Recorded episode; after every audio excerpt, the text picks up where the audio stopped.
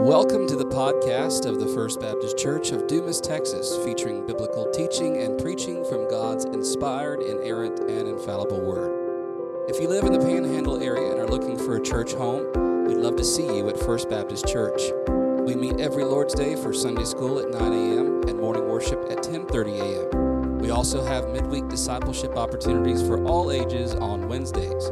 For more information, visit us at fbcdumastx.com. That's fbcdumastx.com. You can also find us on Facebook and Instagram. Now open your Bible as we explore God's Word together. Amen. Let's open in our Bibles this morning to Exodus chapter 19. Some memories and, and places are forever etched into our memories. There are some places, some memories, some events, some places from your past, I know, right now that even as I said that, were coming to your mind where every detail, every sound, every smell, every conversation is immediately recallable, no matter how, how long ago it was. Some events, some times, some places, some memories are just indelible. They are there forever until the Lord takes us home and maybe even thereafter. Here at the end of this narrative portion of the book of Exodus, Israel is about to have one of those experiences, one of those encounters. Perhaps we could say the experience, the encounter. This soul shaping, nation building, identity making experience with God here at the foot of Mount Sinai, the mountain of God. As they, perhaps for the first time in all of its fullness, behold the glory of God that will be revealed here visibly and also verbally as God gives them His law and His commandments. This is going to be a revelation of Israel's identity. As they leave Sinai after this experience and after months of dwelling there at the foot of Sinai, they will know they are God's covenant people and they will know that God is their covenant God. And so, this scene at Sinai is not to be skipped over. It's not to be reduced just to the Ten Commandments, it's to be remembered, etched into our memories as well, because this is forever at the core of who they are as a nation and a people. This experience, this moment, this place.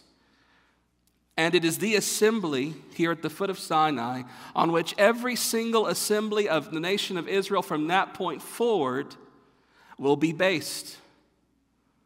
And it is this assembly on which our assembling here this morning is based. And into eternity, it will be the assembly that is always remembered and etched there into our glorified minds and memories forever. Look here at Exodus 19. We're going to read the first six verses, and then we're going to read through some other portions after that. On the third new moon, after the people of Israel had gone out of the land of Egypt, on that day they came to the wilderness of Sinai. They set out from Rephidim and came to the wilderness of Sinai, and they encamped in the wilderness. There, Israel encamped before the mountain. While Moses went up to God, the Lord called to him out of the mountain, saying, Thus you shall say to the house of Jacob and tell the people of Israel, You yourselves have seen what I did to the Egyptians, and how I bore you on eagle's wings and brought you to myself. Now, therefore, if you will indeed obey my voice and keep my covenant, you shall be my treasured possession among all peoples, for all the earth is mine. And you shall be to me a kingdom of priests and a holy nation.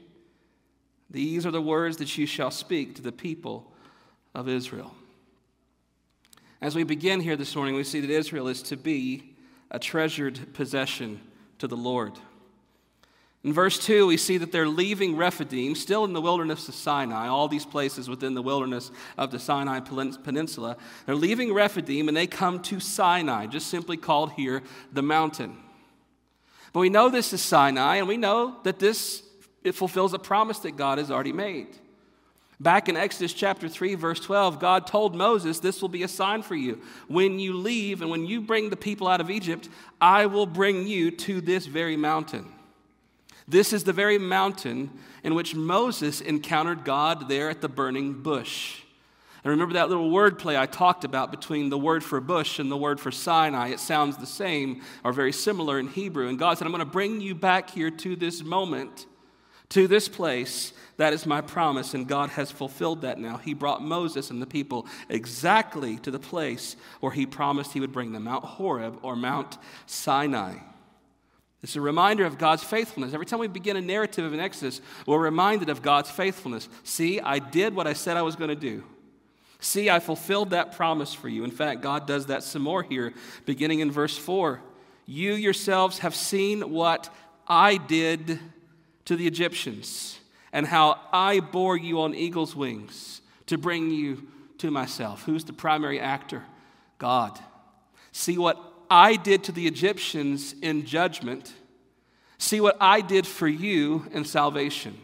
One act, one set of acts in the plagues and Moses' deliverance, God on one hand judging the Egyptians, and on one hand saving his people. See what I did. You have seen what I did for you.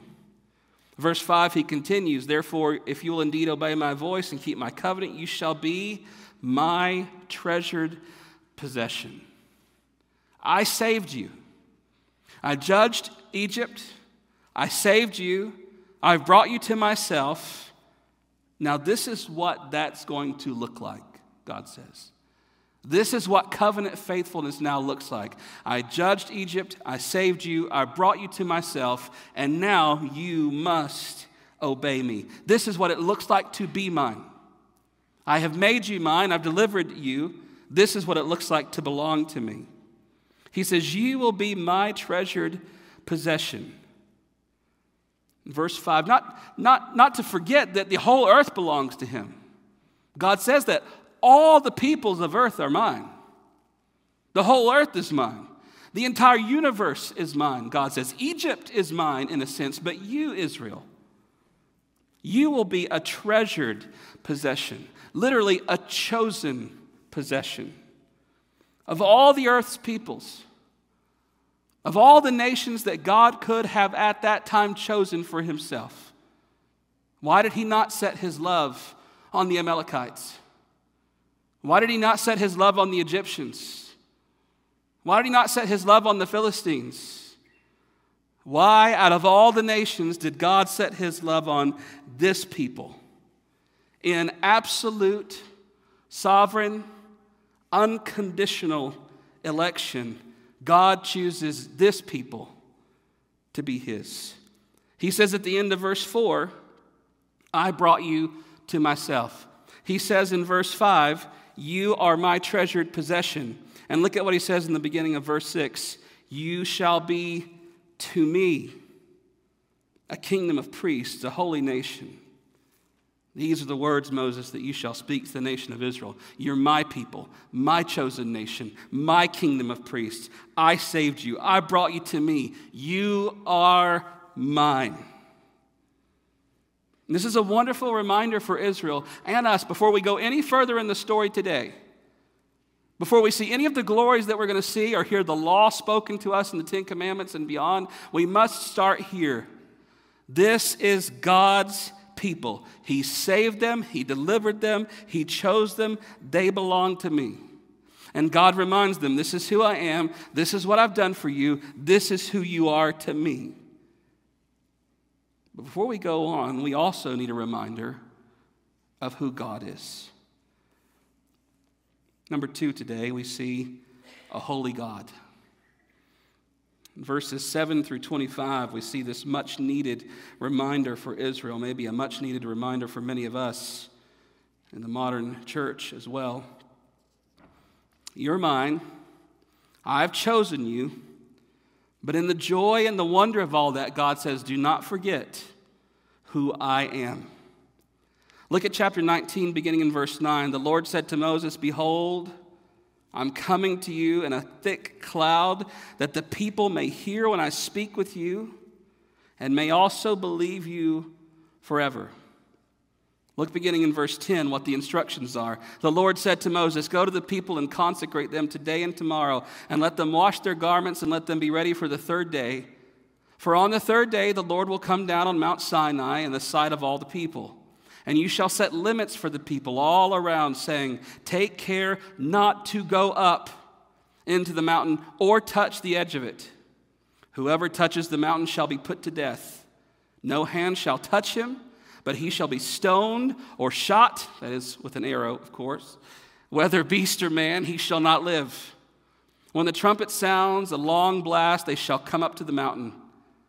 So Moses went down from the mountain to the people and consecrated the people, and they washed their garments. And he said to the people, Be ready for the third day, and do not go near a woman.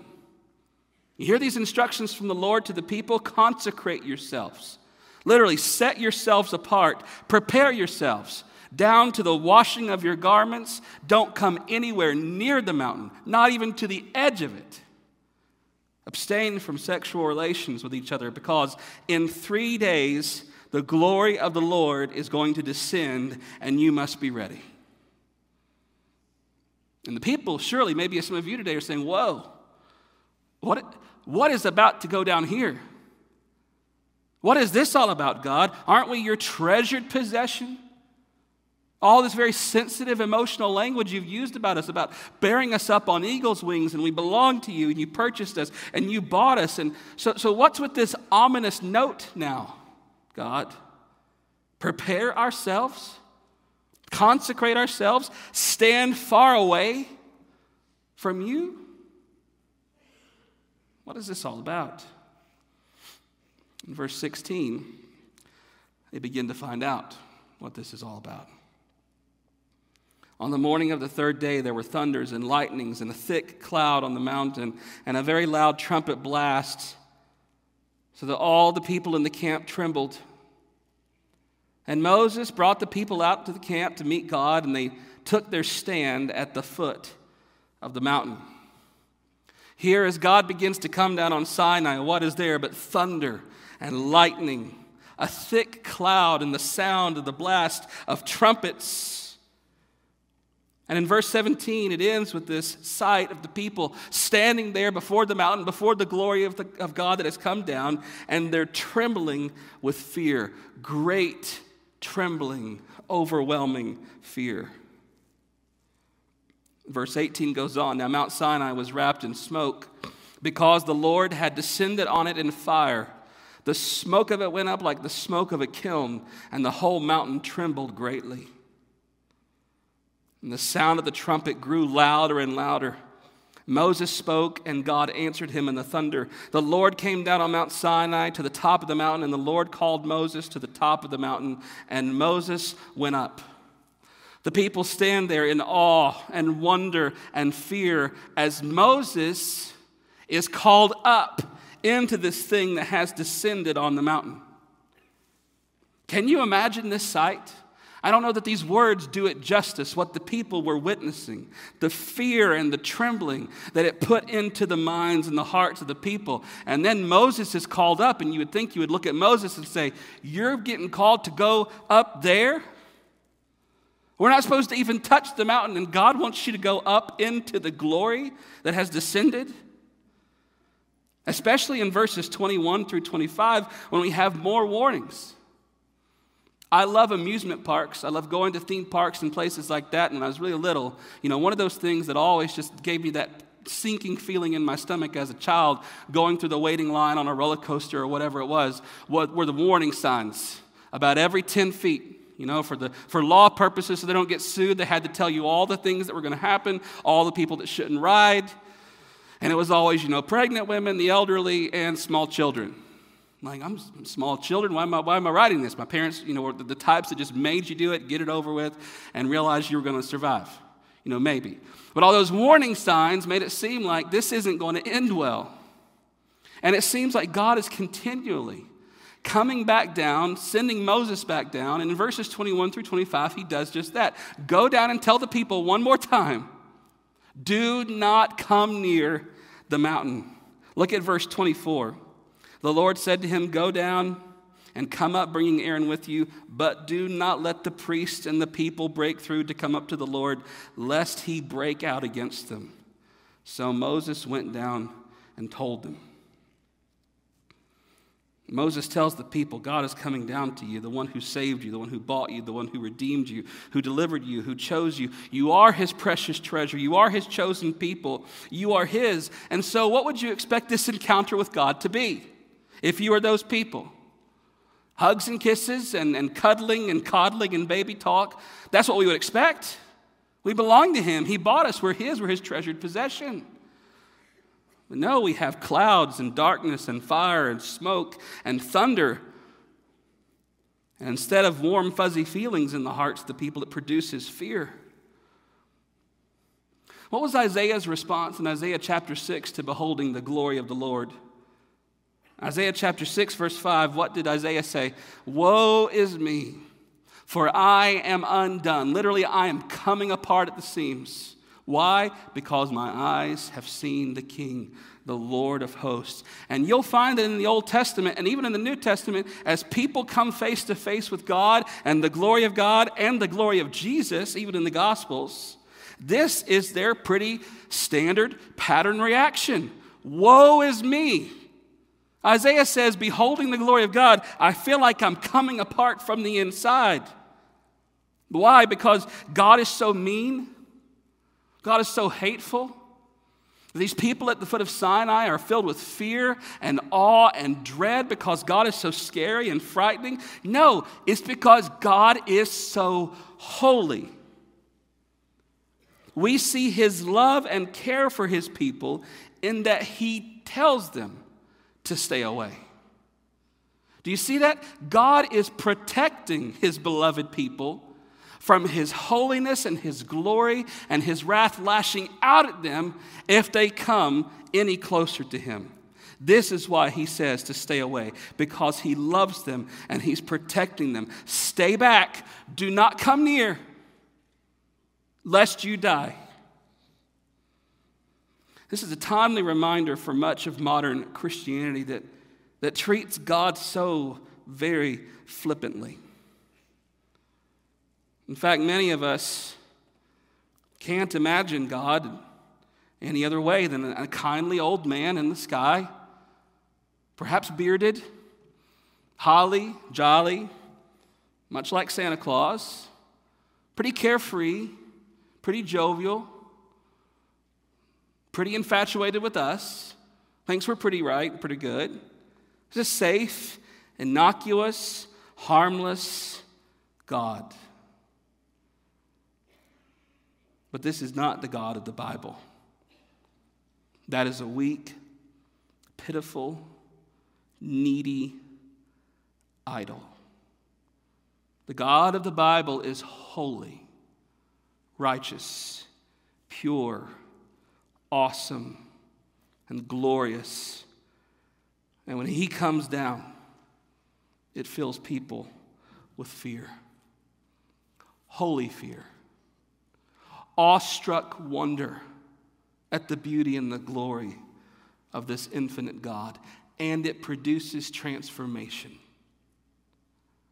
Which leads us to chapter 20 and the giving of a righteous law. It's why we transition here at this point. Israel, this is who you are. This is what I've done for you. Do not forget who I am. This visible reminder of the glory and majesty of God. And now that you know who you are, and now that you've been reminded of who I am, this is how you are to live for me.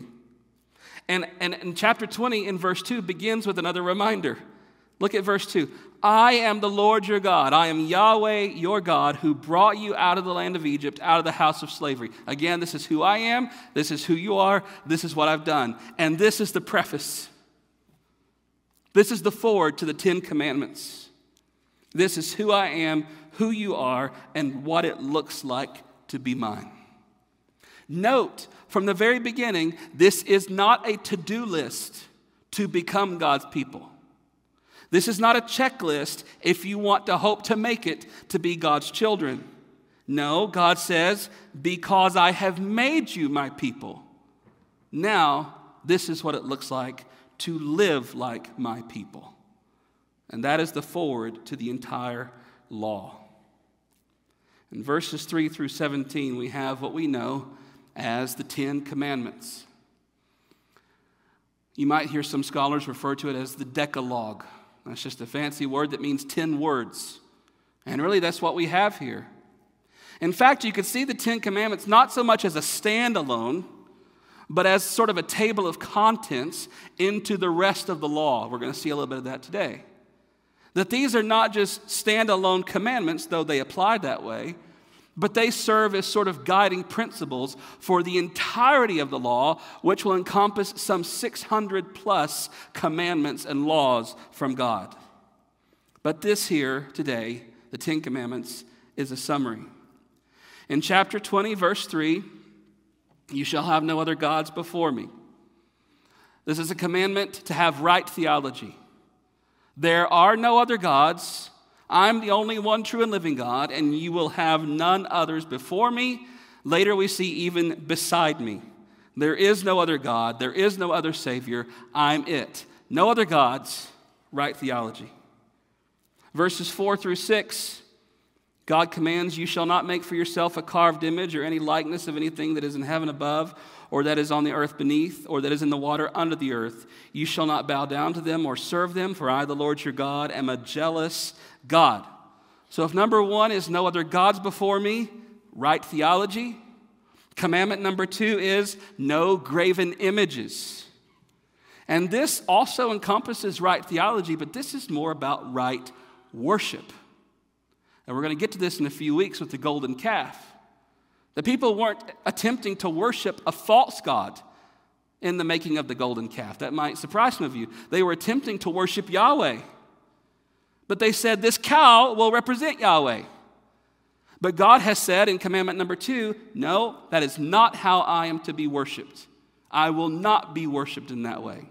So we have right theology, no other gods. We have right worship. You will worship as God commands you and no other way.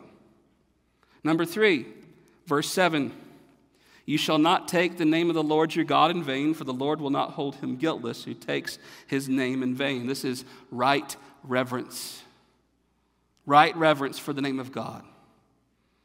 And this surely included speaking his name flippantly or misusing his name or his title flippantly. But this also had to do with how one lives. As if you were to put on a t shirt that says, I belong to Yahweh, and then you go live as if you did not belong to Yahweh, that would be taking up, putting on his name in vain. How often do we do that even as Christians? We claim Jesus as our Lord and Savior. We put on the t shirt, we got the hat, and we go out into the world and misrepresent him. That is taking the Lord's name and his glory and his position in vain. And God says here, You are to honor my name as holy with your mouth, with your heart, with your life. Verses 8 through 11 no work on the Sabbath. Remember the Sabbath day to keep it holy. Right rest as we pattern our weeks and our times after God's first week. For in six days I created the earth, and on the seventh day God rested. Again, not because he was tired, not because he was worn out from all of his creation, but to show its completion and its finality and his satisfaction with it. And now he says, as a pattern, we've already been introduced to this, haven't we? As a pattern, you, Israel, are to rest on the Sabbath day. How do we sum these first four commandments up? What we call the first table of the law. How do we sum these up? You can sum them up by using Deuteronomy chapter 6, verse 5. You are to love the Lord your God with all your heart, with all your soul, and with all your strength. You ever think about that? That those first four commandments have this vertical relationship to God, and they tell us how to love Him, to honor Him, to worship Him, to revere Him, and to protect that day that He has given us. You see, it's not enough to simply claim to love God. God says, this is what it looks like. Knowing who He is, worshiping Him as He commands to be worshiped, honoring and guarding his name, and setting apart a day for yourself and for him on which to worship him. This is what it means to love God. And there are other commandments that will come up under those. But if we were just to sum it up, that's the first table of the law love God with all your heart, soul, and strength. And then we venture out into the horizontal aspects. In verse 12, honor your father and mother. I want you to notice of all the commandments, this is the only one that's set in the positive case for us. The other ones are prohibitions. No, no, no, no, no. But this one is do. Honor your father and mother. The only commandment that includes the act of commission. This is something you, something you must actively, intentionally obey and do. Verse 13 no killing. This includes purposeful, this includes accidental. This is a prohibition about taking other human life upon yourself. Now, God gives the power of the sword to the state. We will see that He gives the power of the sword to Israel to execute, to put to death. He's already said that here at the beginning of this whole thing. If anybody touches the mountain, put them to death. God, but I, said, I thought you said don't kill. Yeah, don't murder by taking justice upon yourself. This is not a prohibition against capital punishment. This is not a prohibition against the state using the power of the sword to subdue evildoers. That's what Paul says. That's been the nature of the Christian tradition for 2,000 years. This is about intentionally and maliciously or accidentally by neglect taking human life on yourself. And God prohibits that. Chapter 20, verse 15 no stealing. No taking from someone else what belongs to them and acting like it's yours. Verse 16 says not to bear false witness, just includes dishonesty or deception towards one's neighbor in any case. In verse 17, you shall not covet your neighbor's house, your neighbor's wife, his male servant, female servant, his ox, his donkey, or anything that belongs to your neighbor. So, if we were to sum up these last six commandments, how would we, how would we sum that up? If the first four are love the Lord your God with all your heart, soul, and strength, how do we sum up the second table here of the law? Leviticus 19 18. You shall love your neighbor as yourself. How do I do that? Well, this is a good starting point. Not stealing, not lying, honoring your parents, honoring your neighbor, protecting them, loving them, caring for them. It's not enough simply to claim to love others to simply utter the words, I love you, this is what it looks like. It must move from the heart and from feelings of devotion, and it must overflow into action towards your family, to your friends, and here's the key towards everyone. In Matthew chapter 22, verse 36, the religious leader tried try to trip Jesus up on this question. They were always coming at Jesus with these trick questions that if he answered one way, he would anger one group, or if he answered that way, he would anger the other group. And so they come and they ask him a crafty question Jesus, which is the greatest commandment? And Jesus could have said one or two or three or four. He could have picked any commandment and said, This is my favorite, this is the greatest. And he probably would have angered someone or some group in the crowd, which was the trap. But do you remember how Jesus responded in verses 37 through verses verse 40. He sums up both tables, quoting Deuteronomy 6 5 and Leviticus 19 18. And what did he say? This is the greatest commandment that you love the Lord your God with all your heart, mind, soul, and strength. And the second is like it you shall love your neighbor as yourself. And then what did he say? On these two, hang all the law and the prophets.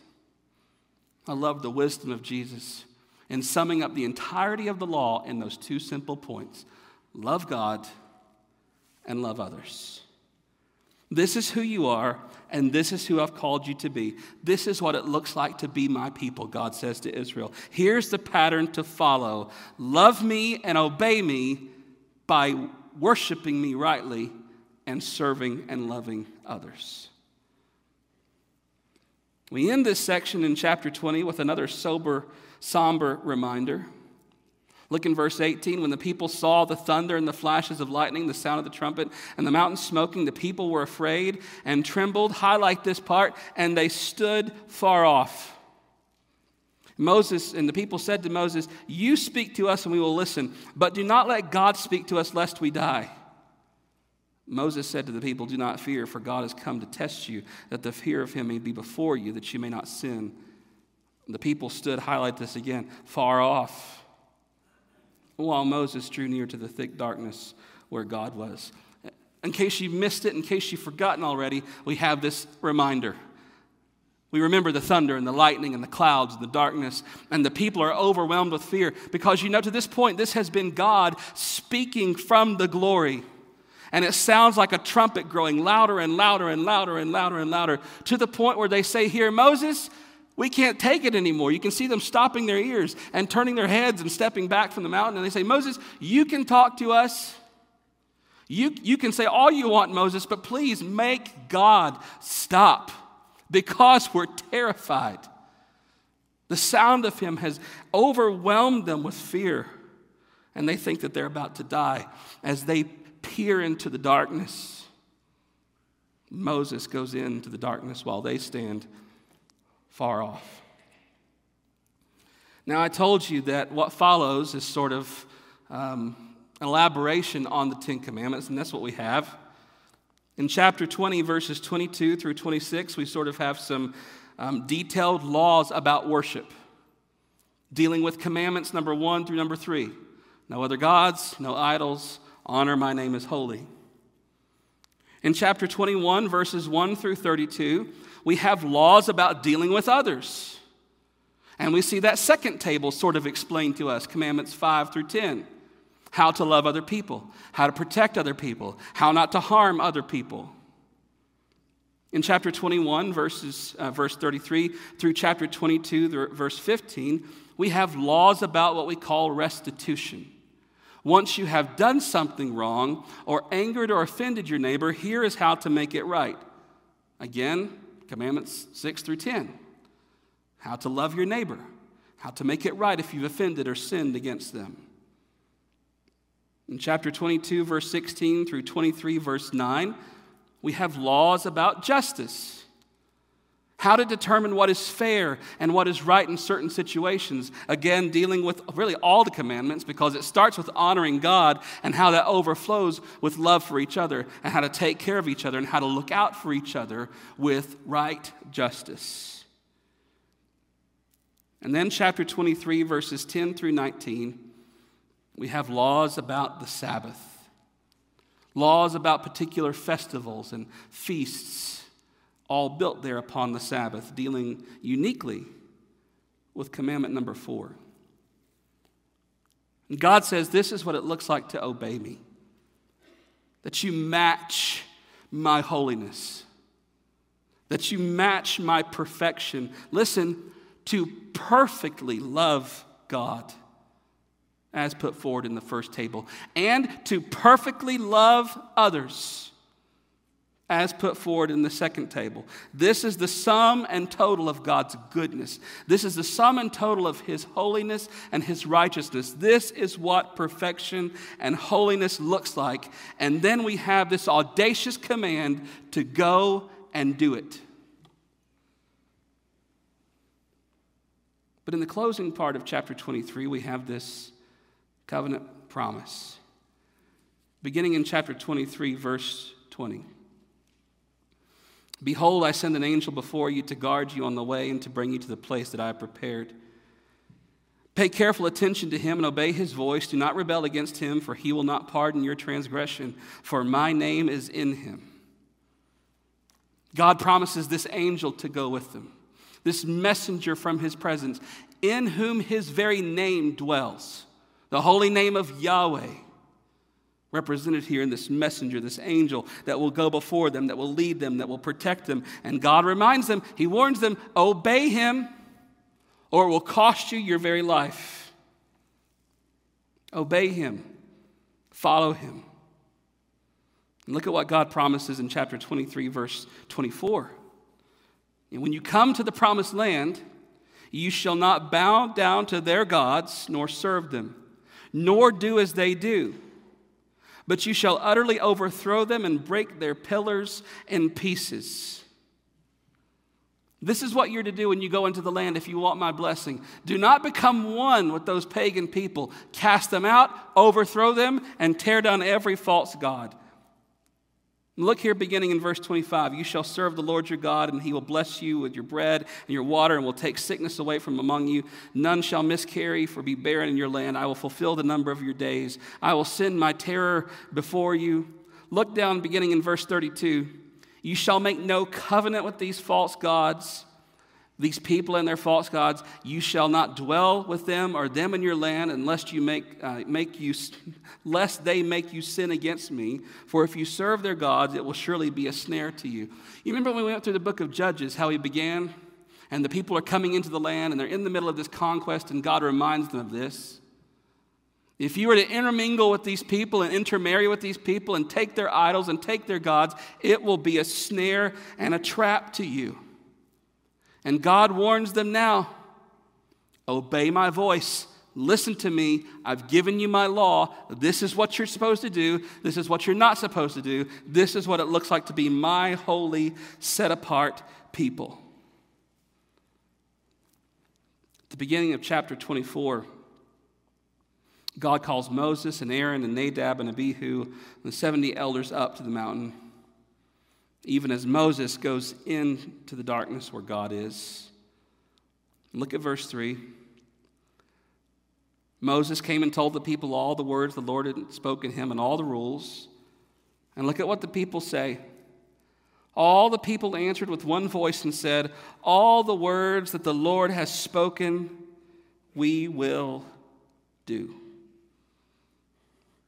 After hearing all this from the mouth of the Lord, Trembling before his presence, Moses comes and presents this to the people, and they agree. We will obey. In verse 4, Moses wrote down all the words of the Lord.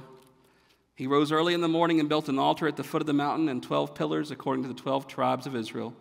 And he sent young men of the people of Israel who offered burnt offerings and sacrificed peace offerings of oxen to the Lord.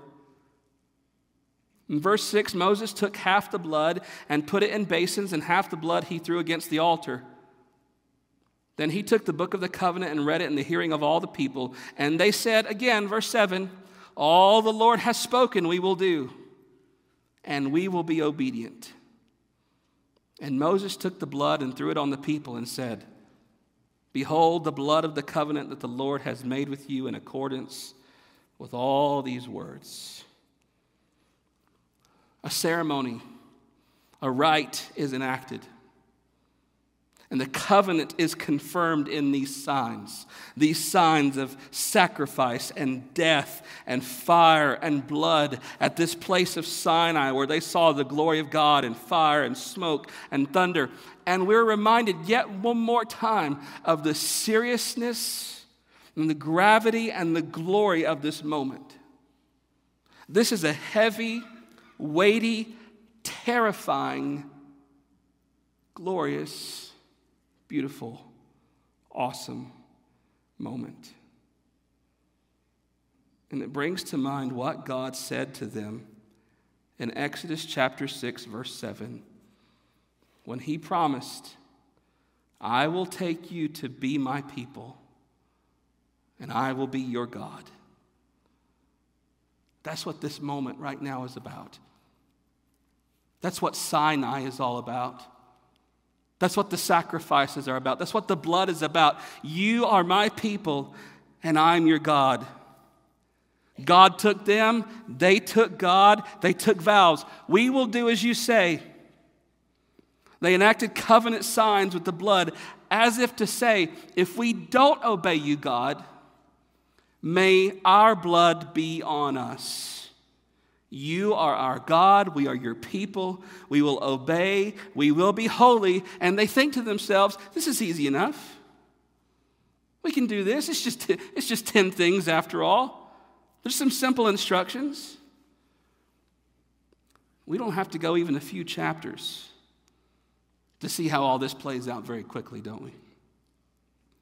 We certainly don't have to go very far, not even one generation, before all out rebellion takes place in Israel, and sin and disobedience and idolatry. And we would think, well, the covenant is broken. That's it. They've broken their side, they've broken their thing, and now they almost die. Except God gives them the entire book of Leviticus also at Sinai And if you were with us in our study on Wednesday nights through Leviticus, you know what Leviticus is all about, don't you? Atonement, sacrifice, the shedding of blood to make things right with God because there is always sin. God establishes the sacrificial system, but the cycle can never stop. It's blood upon blood upon blood upon blood because the sacrifices don't fix the problem. It simply covers up the sin and atones for the people, but it can't change their hearts. And we think, couldn't just one person in Israel be holy enough? Of all these millions of people here, couldn't one person perfectly obey God? Couldn't just one person perfectly obey Him and love their neighbors? Of course not. Hence the need for the covenant blood and the sacrifice and atonement, the ongoing nature of that. I want you to listen to me this morning. We are so tempted to occasionally convince ourselves that we can do this too. We can obey God. Many of you today probably think that you are currently keeping or have kept the Ten Commandments. As good and right and holy as they are, you must understand this morning that they cannot be just generally approved and accepted, and that counts as if you've kept them. If you're going to obey the Ten Commandments, they must be always, everywhere, all the time, perfectly obeyed. And James tells us in James 2:10 that to fail in just one aspect of the law, just one, is to fail in the whole thing. And Paul reminds us in Romans 3:23, all have sinned and fall short of the glory of God, the glory of God that's revealed here in the law, the holiness of God that's revealed here in the 10 commandments. We've all already sinned and we've all already fallen short of that. So we're in the same boat as them. We're left scratching our heads thinking, how? How, how can we do this? Who can do this? This is bad, bad news. Galatians chapter 4, verse 4 offers us some good news. But when the fullness of time had come, God sent forth his Son, born of a woman, born under the law, to redeem those who were under the law, so that we might receive adoption as sons. And because you are sons, God has sent the Spirit of His Son into our hearts, crying, Abba, Father. There was one man. There was one man born of a woman, apart from Adam's fallen seed. Truly, though, man, just as Adam, just as you, just as Israel, and he was born under this same law. And Paul says he came to redeem those who were under that law so that they could be become, become and be called the very children of God. And how did he redeem those under the law? What did he have to do? Well, he had to start with the basics love God, love neighbor. He had to do it in every aspect, every way, every time, every place, perfectly, perpetually.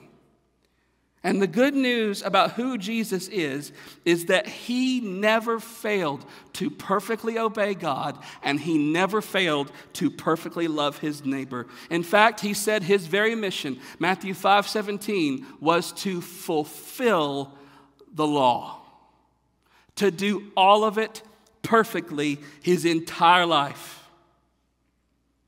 But the weighty irony in all of this is that this one who perfectly obeyed God, who perfectly loved God, who perfectly loved his neighbor, is killed, crucified, executed by the very will of God.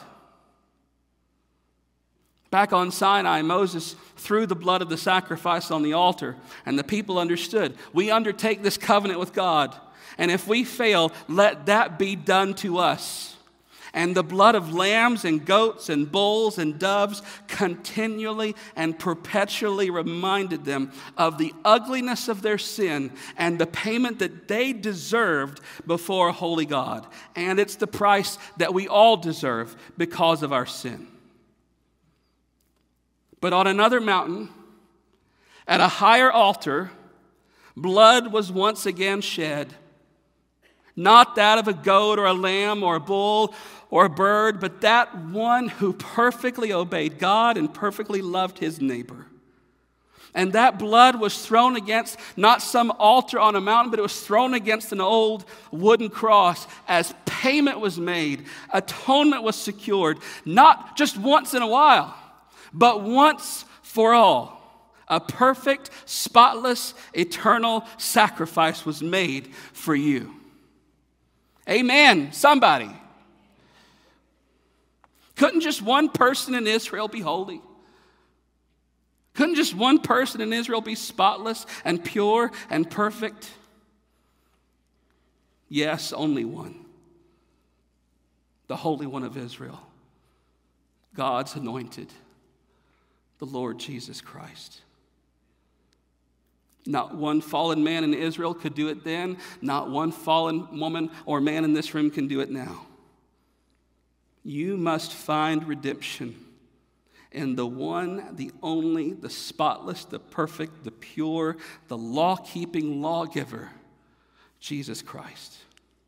You must be reconciled to God by His blood, covered in His righteousness, set free from the curse of your sin, to be made a child of God, as the Apostle John says. He gave those who did receive Him, who did believe in His name, John 1, verse 12, He gave them, verse 13, the power to be called the very children of God. I don't know if you saw the fire and the lightning and the earthquakes and the thick darkness and the clouds of smoke.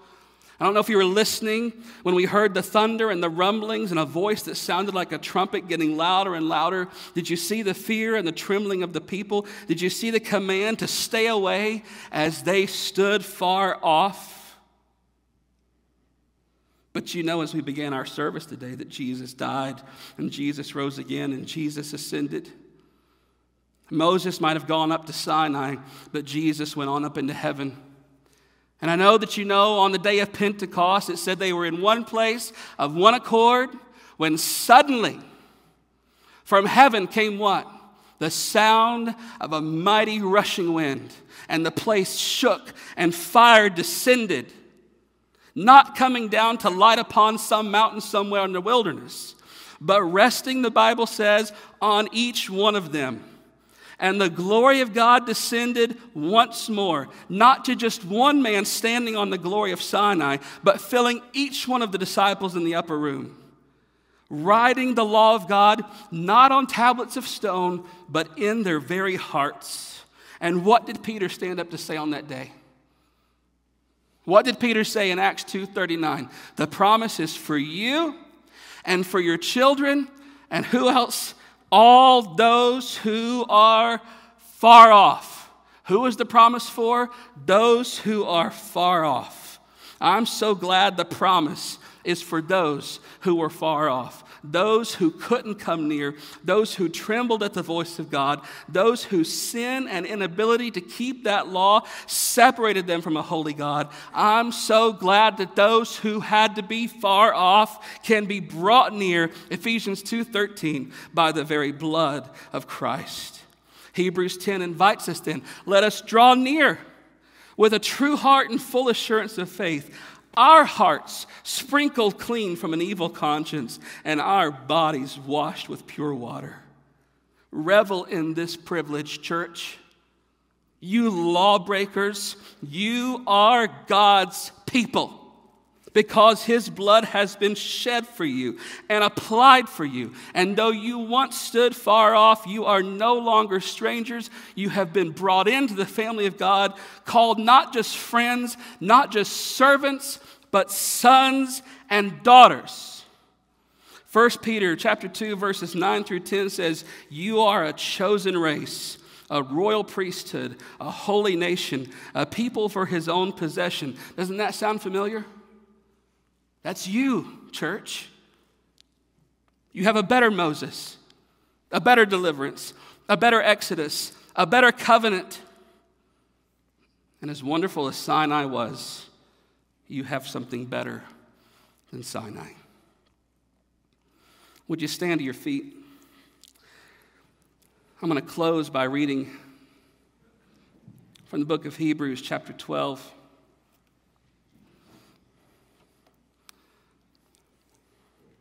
Hebrews chapter 12, beginning in verse 18. Listen, this is for you, believer.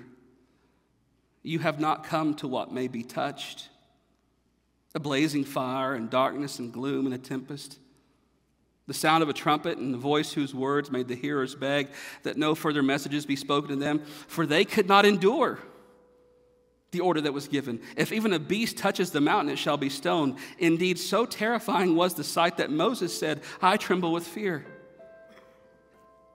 But you have come to Mount Zion and to the city of the living God and the heavenly Jerusalem and to innumerable angels in festal gathering and to the assembly of the firstborn who are enrolled in heaven, and to God, the judge of all, and to the spirits of the righteous made perfect, and to Jesus, the mediator of a new covenant, and to the sprinkled blood that speaks a better word than the blood of Abel. This is what you have, child of God. These are your privileges. Not some ladder to climb up to God, but instructions on how to live now that you belong to God. Unbeliever, I want you to hear the gracious call of this God today. Though in your sin, you're condemned to stand far off. If you'll hear the voice of Christ today and repent and believe and come to God in Christ, you can hear that invitation come near come near. I'm going to pray. I know it's been a long service, you know, whatever.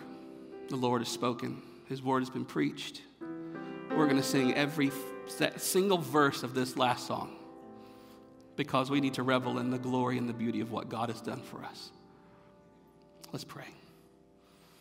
Our great God, we cannot but humble ourselves before you. And the beauty and the magnitude of what you've done for us.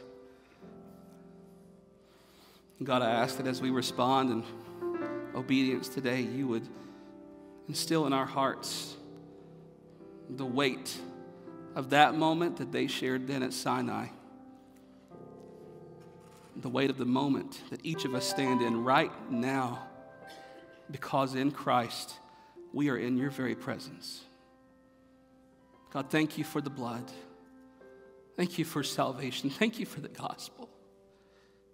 That those of us who are far off can be brought near in Jesus. Help us never to forget it. Help us to never cease to praise you for it. We praise you and thank you in Jesus' name. Amen. Thanks for listening. For more information about what it means to follow Jesus as Lord, you can email us at fbcdumas at hotmail.com. It's fbcdumas at hotmail.com. You can also reach us by phone at 806 935 5604. We'll see you next time.